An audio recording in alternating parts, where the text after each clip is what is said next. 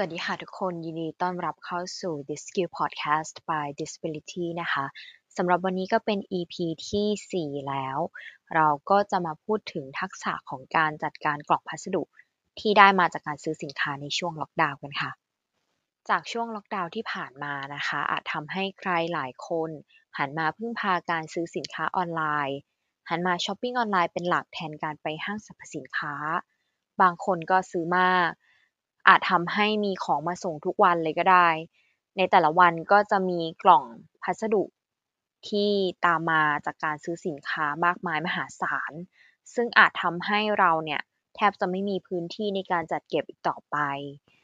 จะเอาไปทิ้งขยะก็ดูจะเปล่าประโยชน์ไปนะคะ ในขณะที่กล่องพัสดุนั้นอาจจะไร้ค่าสำหรับเราไปแล้ว แต่มันก็ยังมีค่าสำหรับใครหลายคนอยู่นะคะ วันนี้เราก็จะมาแนะนำวิธีการจัดการกับกล่องพัสดุ และขยะพลาสติกที่มากับการซื้อสินค้าออนไลน์กันค่ะ วิธีที่เราจะแนะนำก็มีอยู่ 3 วิธีหลักๆนะคะ วิธีที่ 1 ก็คือการบริจาคให้กับหน่วยงานรัฐค่ะ ในประเทศไทยมีหลายหน่วยงานเลยนะคะ ที่ต้องการกล่องพัสดุเป็นจำนวนมาก เพื่อนำไปสร้างเป็นสิ่งต่างๆ ที่ใช้ประโยชน์ได้ เช่น โครงการไปรษณีย์ reBOX จากไปรษณีย์ไทย ที่จะนำกล่องพัสดุมาทำเป็นชุดโต๊ะเก้าอี้ให้กับน้องๆ ในโรงเรียนตระเวนชายแดน หรือมูลนิธิช่วยคนตาบอดแห่งประเทศไทย ก็มีการนำกล่องพัสดุใช้แล้วไปผลิตเป็นสื่อการเรียนการสอนให้กับน้องๆ ที่เป็นนักเรียนตาบอด ซึ่งมูลนิธินี้ก็รับบริจาคทั้งแบบหนาและก็แบบบางเลยค่ะ หรือจะเป็นมูลนิธิกระจกเงา ก็มีการนำกล่องไปเปลี่ยนเป็นหนังสือนิทาน ถ้าเกิดว่าใครมีกล่องพัสดุมากมายนะคะ ที่ไม่ได้ใช้ ก็สามารถเลือกบริจาคได้ตามที่สะดวกเลยค่ะ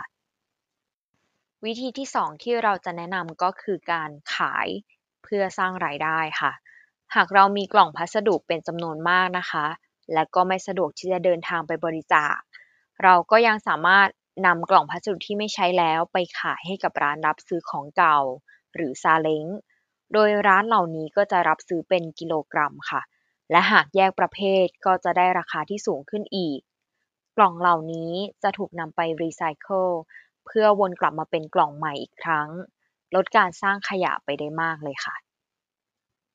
และวิธีสุดท้ายที่เราจะแนะนำนะคะ ก็คือการนำกล่องพัสดุที่ใช้แล้ว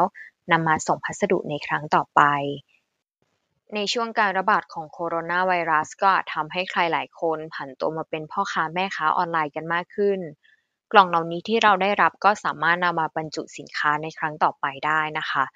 นอกจากจะเป็นการลดการสร้างขยะแล้ว ยังเป็นการลดต้นทุนของเราได้อีกด้วย แต่ก็ต้องดูให้ดีนะคะ ว่าบนกล่องนี้ไม่ได้มีข้อมูลส่วนตัวของใคร และไม่ได้ชำรุดเสียหายมิฉะนั้นลูกค้าก็อาจจะตำหนิเราได้ค่ะ หรือใครจะใช้ส่งพัสดุ เป็นการส่วนตัวก็ได้นะคะ ใช้ในการส่วนตัวก็ดีค่ะ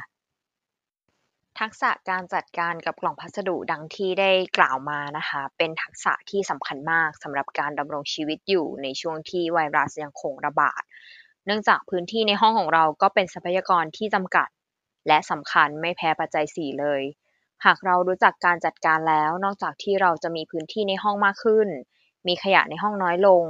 เรายังได้มีส่วนร่วมในการอนุรักษ์สิ่งแวดล้อมโดยการลดการสร้างขยะอีกด้วย นับว่าเป็นทักษะที่มีประโยชน์ทั้งต่อตนเองและก็สังคมค่ะ และนี่ก็คือ This Skill Podcast by Disability ยินดีต้อนรับทุกคนเข้าสู่การเรียนรู้ที่ไม่มีสิ้นสุดไปกับพวกเรา Disability